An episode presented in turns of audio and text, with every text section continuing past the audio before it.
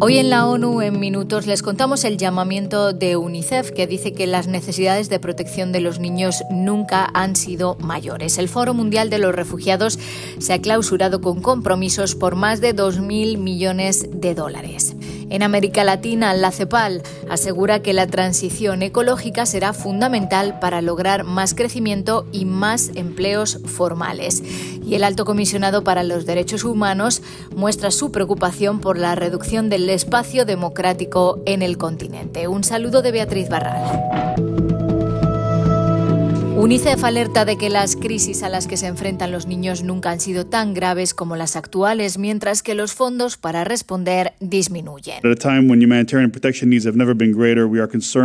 En un momento en el que las necesidades de protección humanitaria nunca han sido mayores, nos preocupa que nuestra capacidad para satisfacerlas se vea sometida a una presión cada vez mayor, dijo Ted Chaiban, el subdirector ejecutivo de la agencia, a la prensa en Ginebra. A principios de esta semana, UNICEF lanzó un llamamiento de financiación de emergencia por valor de nueve mil trescientos millones de dólares para atender al menos a noventa y tres coma siete millones de niños y niñas en ciento cincuenta y cinco países. Con esos fondos, UNICEF planea vacunar a más de diecisiete millones de niños contra el sarampión y permitir que más de diecinueve millones accedan a la educación formal e informal. Entre las emergencias más críticamente infrafinanciadas, dijo el subdirector ejecutivo, están Sudán, Burkina Faso, la República Democrática del Congo, Myanmar, Haití, Etiopía, Yemen, Somalia, Sudán del Sur y Bangladesh. El Foro Mundial de los Refugiados se ha clausurado con compromisos por valor de dos mil doscientos millones de dólares para mejorar las vidas de los desplazados y sus comunidades de acogida.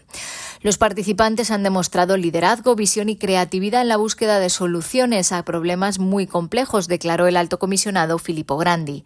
Durante los tres días del evento se anunciaron compromisos por un total de dos mil doscientos millones de dólares por parte de gobiernos, el sector privado, fundaciones. Los estados también se comprometieron a reasentar a un millón de refugiados para dos mil treinta y se lanzó un nuevo fondo para ayudar a otros tres millones de refugiados a acceder a terceros países a través del patrocinio comunitario. La La protección y la ayuda a los refugiados no debe ser una lotería, recordó el secretario general, ni una carga desproporcionada que recaiga sobre unos pocos países y comunidades en función de su ubicación geográfica. Es una obligación compartida por toda la humanidad, dijo Guterres en un mensaje de vídeo. La transición ecológica y la transformación digital son fundamentales para lograr más crecimiento en América Latina y más empleos formales. Los empleos verdes tienen un importante potencial de aumentar el trabajo formal, sobre todo si se combinan con políticas activas del mercado laboral y con políticas para mejorar la empleabilidad femenina, según un informe de la CEPAL, la O C D E y la Comisión Europea. El estudio identifica los sectores con mejores oportunidades. José Manuel Salazar es el secretario ejecutivo de la CEPAL. La transición verde, la transformación digital, la salud y la economía del cuidado y los sistemas sostenibles de agricultura y alimentos. Ahora bien, desarrollar el potencial de estos sectores no va a ocurrir de manera espontánea. Claramente habrá que hacer inversiones que promuevan el desarrollo de estos sectores. Esto involucrará tanto inversiones públicas como privadas y también el aporte de la inversión extranjera directa. La inversión en I más D se ha mantenido baja en las dos últimas décadas, en torno al cero coma sesenta y cinco por ciento del P I B por término medio, muy por debajo de la media de la O C D E de alrededor del dos coma siete por ciento, y en casi un sesenta por ciento es impulsado por los gobiernos.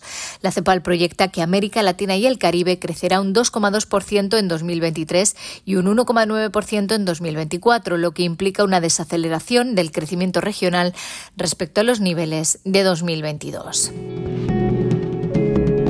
Y el alto comisionado para los derechos humanos ha señalado en una entrevista con Noticias ONU que le preocupa la desigualdad social en América Latina y la reducción del espacio democrático. Y, pero actualmente vemos la, el, el, la preocupación del espacio de- democrático que se redu- reduce en algunos países.